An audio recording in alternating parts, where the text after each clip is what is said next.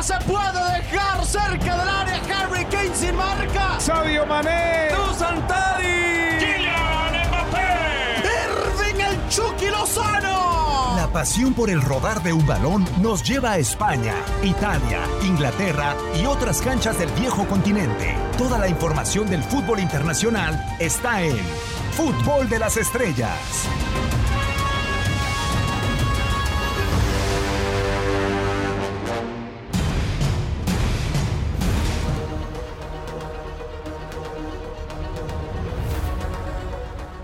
¿Qué tal amigos de TUDN Radio? Bienvenidos a una nueva edición del podcast de Fútbol de las Estrellas. Acaba de terminar la jornada 6 de la UEFA Champions League y, bueno, mejor dicho, la jornada de martes de la jornada 6 de la UEFA Champions League y ya tenemos los clasificados de cuatro grupos, del grupo A al grupo D de la fase de grupos de la máxima competición de clubes a nivel europeo. Ya están tanto los dos clasificados a la siguiente ronda como quienes se terminarán yendo a la UEFA Europa League y quienes son eliminados de toda competición europea. Ya simplemente nos restan los grupos del E al H y pues ya se perfila, como dicen eh, los que saben, la verdadera UEFA Champions League, la de eliminación directa. Soy Max Andalón y presento a quien me acompañará a lo largo de estos eh, minutos del podcast de Fútbol de las Estrellas, Raúl Méndez. Raúl, como siempre, un placer. Bienvenido al podcast de Fútbol de las Estrellas.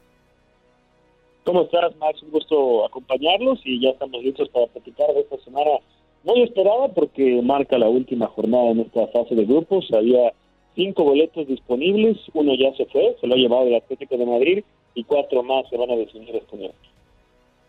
Sí, efectivamente, bien lo dices, de forma agónica, si quieres, comenzando con ese grupo, digo, eh, por orden alfabético está primero el grupo A, pero creo que fue más interesante todavía lo que nos termina dejando este, este grupo B del Atlético de Madrid, de, bueno, de Liverpool también, del Porto y del Milan, prácticamente agónica la clasificación del Atlético de Madrid eh, en la última jornada, el único que pues... Eh, se las vio completamente blancas, por así decirlo, se las vio fácil el panorama, fue Liverpool 18 de 18 puntos, del otro lado Atlético con el segundo lugar 7 puntos, tercero Porto con 5 eh, puntos yéndose a la UEFA Europa League y eliminado por completo el Milan. Sabíamos que este grupo iba a ser muy complicado y aún así desde el principio de la temporada decíamos, o por lo menos yo en lo personal y varios compañeros, decían que Liverpool era uno de los principales favoritos. ¿Qué tan meritorio o qué tan malo o bueno? ¿Cómo ves la calificación del Atlético de Madrid teniendo un grupo tan difícil? ¿Lo ves débil? ¿Lo ves fuerte a la siguiente ronda? ¿Cómo te gusta este Atleti o no? Pues creo que no más, porque si nos apegamos a las expectativas de este equipo, que es un presupuesto histórico, nunca antes había tenido tanto dinero para poder tener una plantilla que incluso en calidad, en cantidad y calidad, a la del Madrid la del Barça, porque es entonces hubiera sido el doctor de fracaso para quedarse en esta fase de grupos y al final, como suele pasar con este equipo, ¿no? Yo lo decía de Joaquín Sabina del himno del centenario del Atlético de Madrid, que este equipo le gusta subir y bajar del suelo, y así es el Atlético de Madrid que la jugó hasta, hasta Sí. un partido con, con mucho drama, desde la propia alineación con tantas bajas, el Cholo solamente tenía un central disponible, Mario Hermoso tiene que habilitar a Control y a Versálico como laterales, después la lesión de Suárez apenas en, el, en los primeros minutos del partido, cómo se fue acumulando el, el dramatismo en la segunda mitad, el equipo parecía que se defendía, pero no generaba mucho hacia el frente. Después se encuentra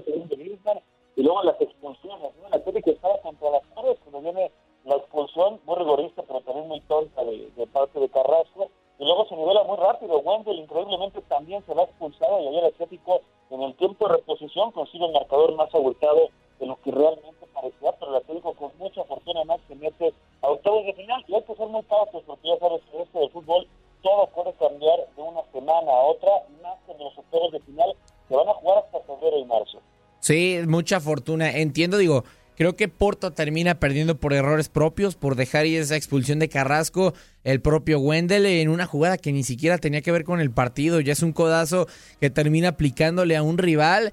Y, a ver, entiendo que sí es culpa del Porto, no es tanto suerte, pero sí podría haber algo de fortuna de parte del Atlético en que pues termine equivocándose bastante su rival, estoy de acuerdo. Ahora pasando al otro, digamos, decepción, por así decirlo, porque dentro de lo que cabe que el Porto termine en el Europa League, no es, era algo de esperarse. Hablando del Milan, lo decíamos en Fútbol de las Estrellas a lo largo de los espacios de TUDN Radio, eh, creo que si nos ponemos a ver las sensaciones de juego, cómo terminan desarrollándose tanto juegos como en Anfield, como en eh, San Siro, en, el Wanda Metropolitano, en diferentes frentes a los que va el Milan, da la sensación de que quizá merecía más puntos de los que hoy tiene, que solamente son cuatro, solamente gana un juego, empata uno y el resto de los eh, pues de sus partidos de fase de grupos, los cuatro los pierde.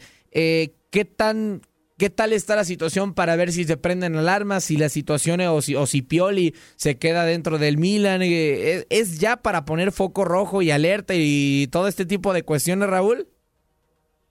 No, no lo creo. Creo que han dado un gran paso, ¿no? O sea, primero regresan a Champions, que tenía un buen rato que no estaban, y además siendo competitivos. Y si analizamos la plantilla, o seguir más lejos, tan solo el 11 base que suele utilizar Pioli, pues realmente no, hay muchas figuras, ¿no? sí, creo que solo es Latan. Su líder en la defensa, Ibra, todo lo que puede apartar una estrella como Ibra, pero también con la edad que tiene, sus actuaciones ya no son tan regulares porque ahora sí ha sido, creo que, presa de elecciones que lo han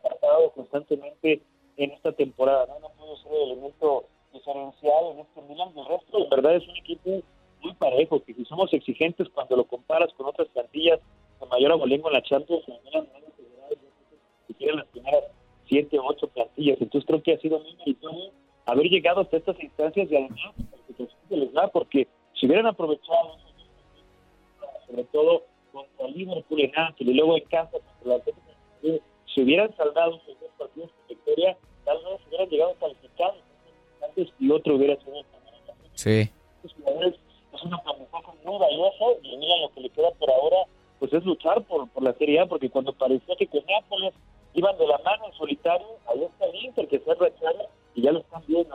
retrovisor.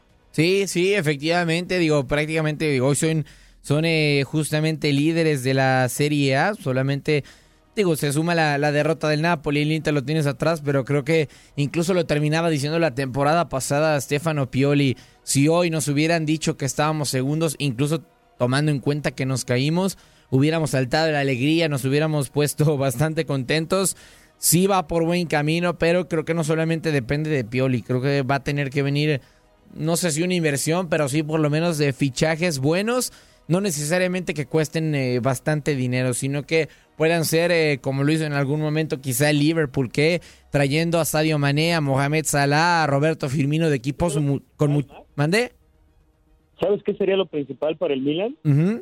que pudiera por lo menos mantener la base, ¿no? O sea, sí. tal vez como Madonna, porque hoy mañana comete un grave error en el partido contra el Liverpool, si hubiera mantenido a, los elementos que se van como de, como Donnarumma, como Charanoglu, tal vez hubiera sido más competitivo con esos pilares, pero no los pudo retener y el que está a punto también de marcharse del equipo porque no han llegado a un acuerdo en su renovación es Frank que sí y, pedirían, y perderían en caso de que se vaya a un futbolista que es base en este Milan.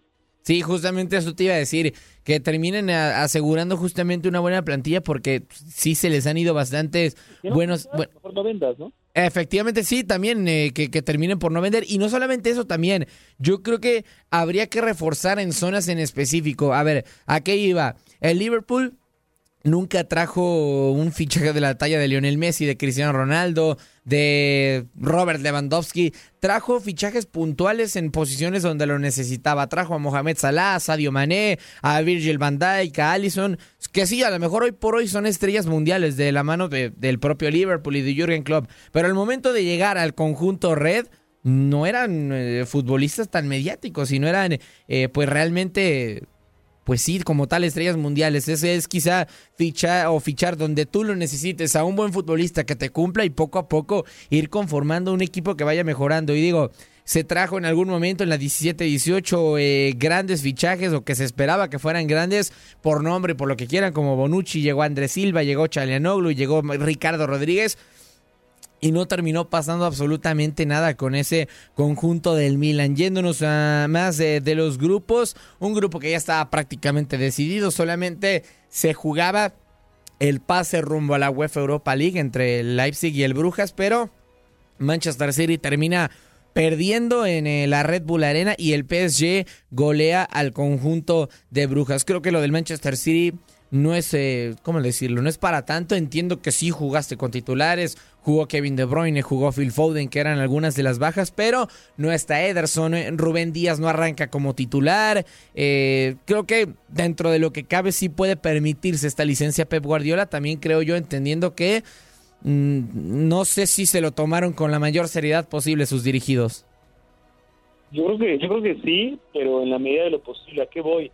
incluso en el 11 te puedes dar cuenta, en la convocatoria había cinco jugadores juveniles, que ya lo vimos jugar, incluso marcar en esta Champions con, con el Manchester City, y, el plan era muy claro, ¿no? Eh, la intención de Pep Guardiola era que el equipo le definiera todo en la primera mitad, además la UCI tenía con interino, fue cesado apenas el lunes 10 y más, entonces venía con un técnico interino como Vada Lecha, y, y en el lado del Manchester City la intención era tener el partido prácticamente encarrilado en el primer tiempo y después en la segunda mitad empezar a meter a los, a los juveniles, ¿no? Los jugadores de academia que estaban ahí esperando su oportunidad en la banca, pero no hubo oportunidad porque se puso en ventaja el Leipzig.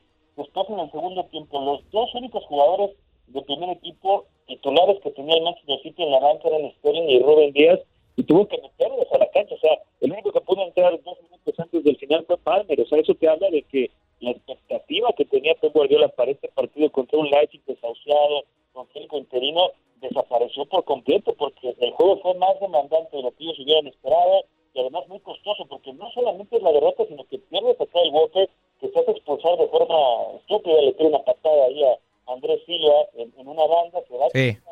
y el resto es que acá el bote le puedan caer dos partidos y no lo vas a tener en toda la eliminatoria de octavos de final, tal Sí, digo, por cómo se dio la patada, yo estoy de acuerdo.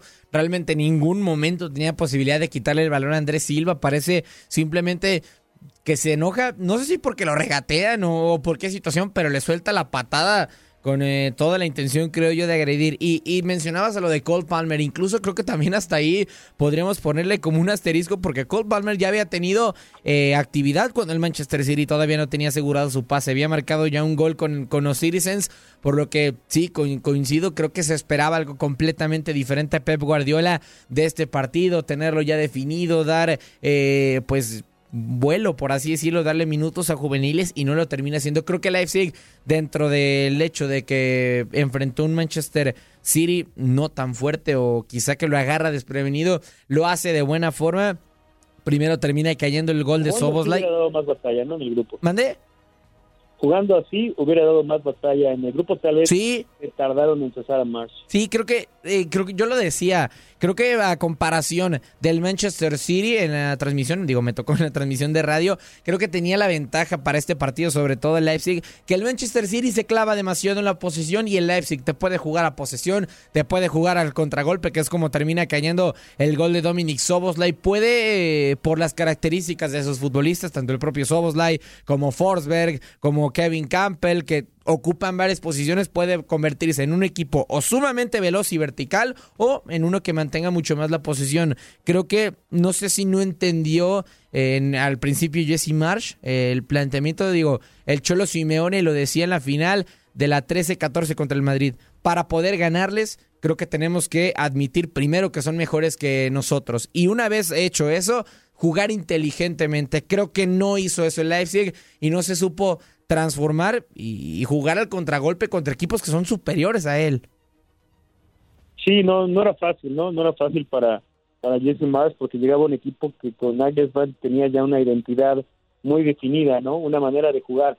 Y si a eso le sumas, no solamente el, hecho de implantar una idea para Jesse Marsh en un equipo acostumbrado a otra metodología con Nagelsmann, a eso agrégale los jugadores que perdió y especialmente atrás. Cuando nombras a, a Leipzig de medio campo hacia el frente, si es un equipo muy peligroso, ¿no? Pero cuando lo ves defensivamente, perdió a Pamecano, perdió a Conate, en el medio campo perdió a Savitza, entonces dejó ir a elementos que eran claves en la mitad de la cancha y no llegó nadie que se acercara al nivel de estos jugadores. Y creo que eso también lo, lo padeció durante esta fase de grupos, ahora tienen la consolación de irse a la UEFA Europa League, que no será como en temporadas anteriores, aquí habrá una eliminatoria adicional entre los terceros de Champions y los segundos de grupo en la UEFA Europa League y los que resulten ganadores van a seguir avanzando en esta segunda competición europea.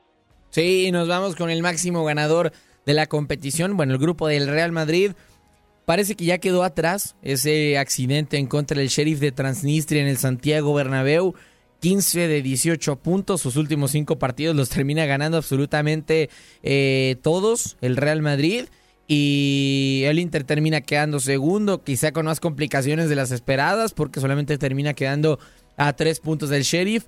Muy rescatable también lo del equipo de Transnistria jugando o consiguiendo ese boleto para la tercera posición. Quien eh, pues decepciona es el conjunto del Shakhtar. El Real Madrid Mm, después de esta fase de grupos, de que parece ir cada vez más aceitado, va mejor cada vez en la liga, con una diferencia de 8 puntos a favor. Entiendo que le falta un partido a la Real Sociedad, pero eh, parece ir de buena forma. Ya puede o parece estar equiparándose tanto al Liverpool como al Bayern, que son los principales favoritos. Ya va levantando la mano el, el Real Madrid como uno de pues los contendientes al título. Hoy no, hoy no lo creo, Max. Eh, insisto, hasta febrero o marzo vamos a ver cómo andan todos estos equipos.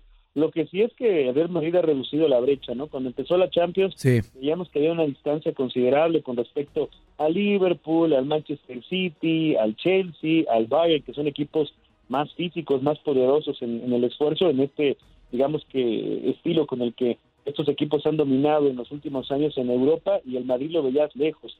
Hoy se han rachado, son ya nueve victorias consecutivas, ya hablabas de la distancia que tiene en la liga, todavía mucho más cuando lo comparas con el Atlético de Madrid, con el propio Barça, se está escapando el Madrid, pero creo que todavía sin llegar a convencer, ¿no? En cada partido batalla para conseguir eh, las victorias, pero ahí poco a poco, obvio que con los resultados, con esta racha, el equipo va ganando en confianza, lo de Vinicius también es para destacar, entonces creo que el Madrid, a pesar de que no lo ponemos todavía entre los principales favoritos, te aseguro que es un equipo con el que nadie se quiere encontrar en una eliminatoria ida y vuelta en Champions, ¿no? Porque la experiencia pesa, la tradición de un equipo como el Madrid, jugar en el Bernabéu, todo eso pesa. Y bien lo dicen, la Champions, eh, bueno, también lo dicen de la Copa del Mundo, pero en general las competiciones importantes son para quienes las saben jugar y quienes las saben ganar. Inter finalmente ya pudo deshacerse de algunos fantasmas, eh, falta probar todavía más cosas en fase de eliminación directa, pero termina clasificando después de la sorpresa contra un grupo casi idéntico a este, solamente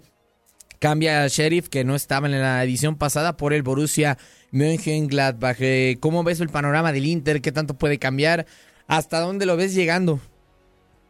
Pues fíjate que del Inter ya lo que hicieron fue quitarse toda esa presión que tenía, es increíble, o sea, tenían una década este equipo no clasificaba más allá de una fase de grupos, ¿no? Sea, ese tamaño es la deuda que tenía pendiente y que hoy finalmente pudo saldar el Inter, no como hubieran querido como líderes de grupo, ahí pasa el Madrid en esa condición para el sorteo de lunes, pero creo que repite Max lo que seguimos esperando del fútbol de Italia, ¿no? En nivel de Serie A, ves que esta edición es más competitiva, ya le quitamos de reinado la Juve, como que la lucha está abierta por el Scudetto, pero estos equipos en Europa, y especialmente en la Champions no figuran. O sea, si tu principal estandarte en esta edición era el Inter, el Inter pues logra su calificación como segundo, pero no creo que sea en este momento la potencia italiana el Inter y mucho menos le veo avanzando lejos. Creo que por ahí de octavos de final necesita tener un buen sorteo que lo aparte de enfrentar a un rival pesado y, a partir de ahí tiene opciones de avanzar hasta los cuartos de final, pero yo creo que va a depender mucho de la fortuna del sorteo porque pinta para que el Inter se quede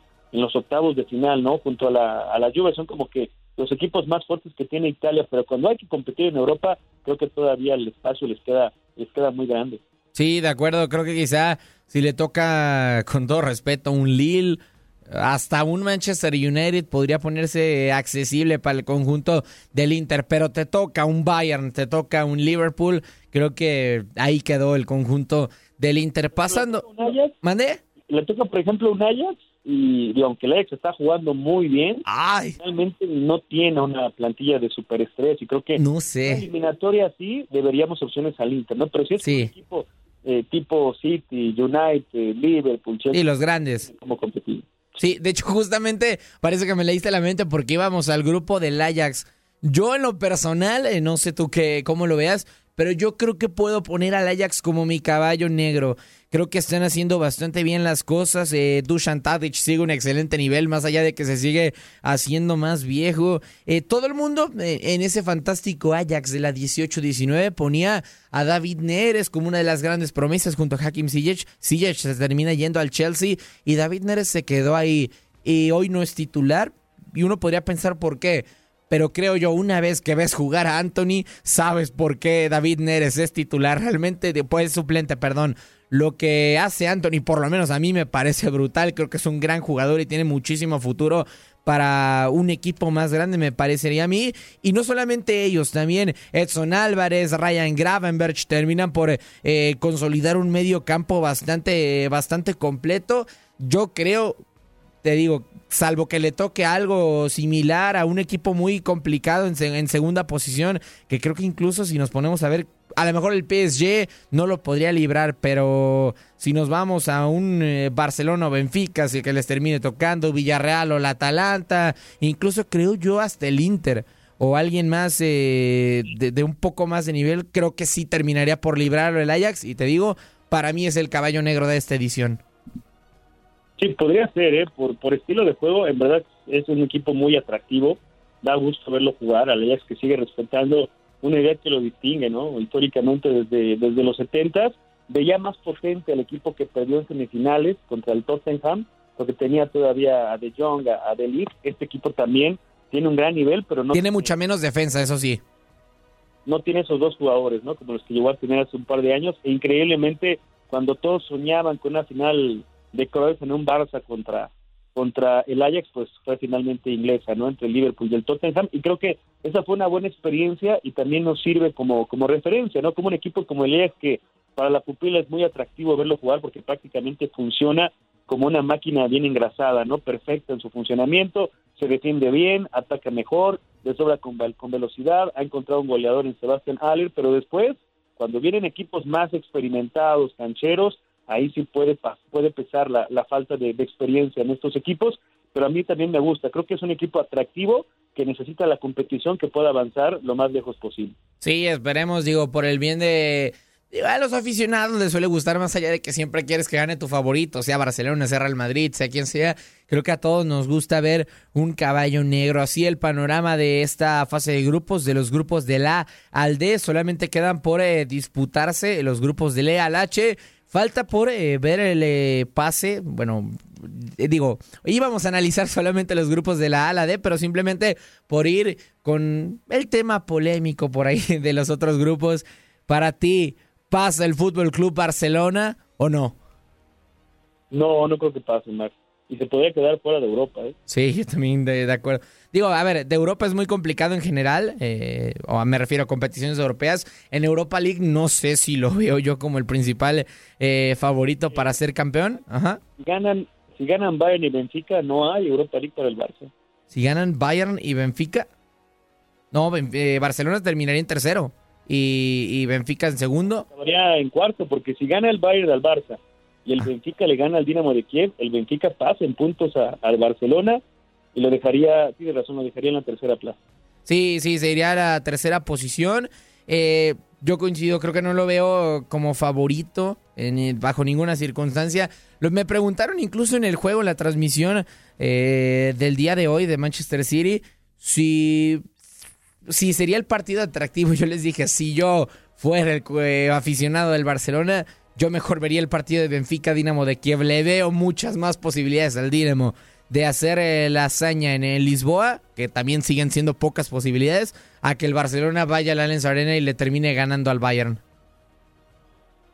Sí, sí, sí, o sea, cruelmente, digamos que este sería un panorama más, más realista, ¿no? Que, que el Dinamo de Kiev tenga más opciones de pegarle al Benfica que el propio Barcelona al Bayern y eso que el Bayern tiene muchas ausencias, contaban hasta ocho hoy sí. el equipo de Nagelsmann, pero es un equipo poderoso, seguramente Lewandowski va a querer seguir sumando goles en esa lucha que tiene por el título de goleo individual y la gran comparación es los goles, ¿no? Mientras el Bayern ha hecho 19 goles, el Barça solamente dos, o sea, el Barça puede dominar un partido, puede tener la posesión, pero simple y sencillamente este equipo no tiene gol. Sí, sí, y la prueba es en el partido en contra del Real Betis, 60 y 7%, si mal no recuerdo, en contra de los béticos y aún así terminan por perder 1 por 0. Ahora, no quiero asustar a los, a los eh, aficionados blaugranas, pero reportes en Alemania, sobre en concreto de Das Bild, eh, dicen que el Bayern va a preparar el partido como si tuviera que remontar un 5 a 0. Así la actividad de la UEFA Champions League, ya sabe, tiene que quedarse a través de la frecuencia de TUDN Radio para seguir eh, pues toda la actividad del máximo torneo de clubes a nivel europeo. Raúl, nos despedimos como siempre, un placer. Fuerte abrazo, Max, y muchas gracias a todos. Hasta la próxima. Ya lo escuchó Raúl Méndez, soy Max Andarón, esto fue el podcast de Fútbol de las Estrellas, quédese con más de TUDN Radio que les traeremos no solamente la UEFA Champions League, sino todo lo mejor del fútbol europeo, Liga MX, quédese con más porque tenemos mucho para ustedes, hasta la próxima.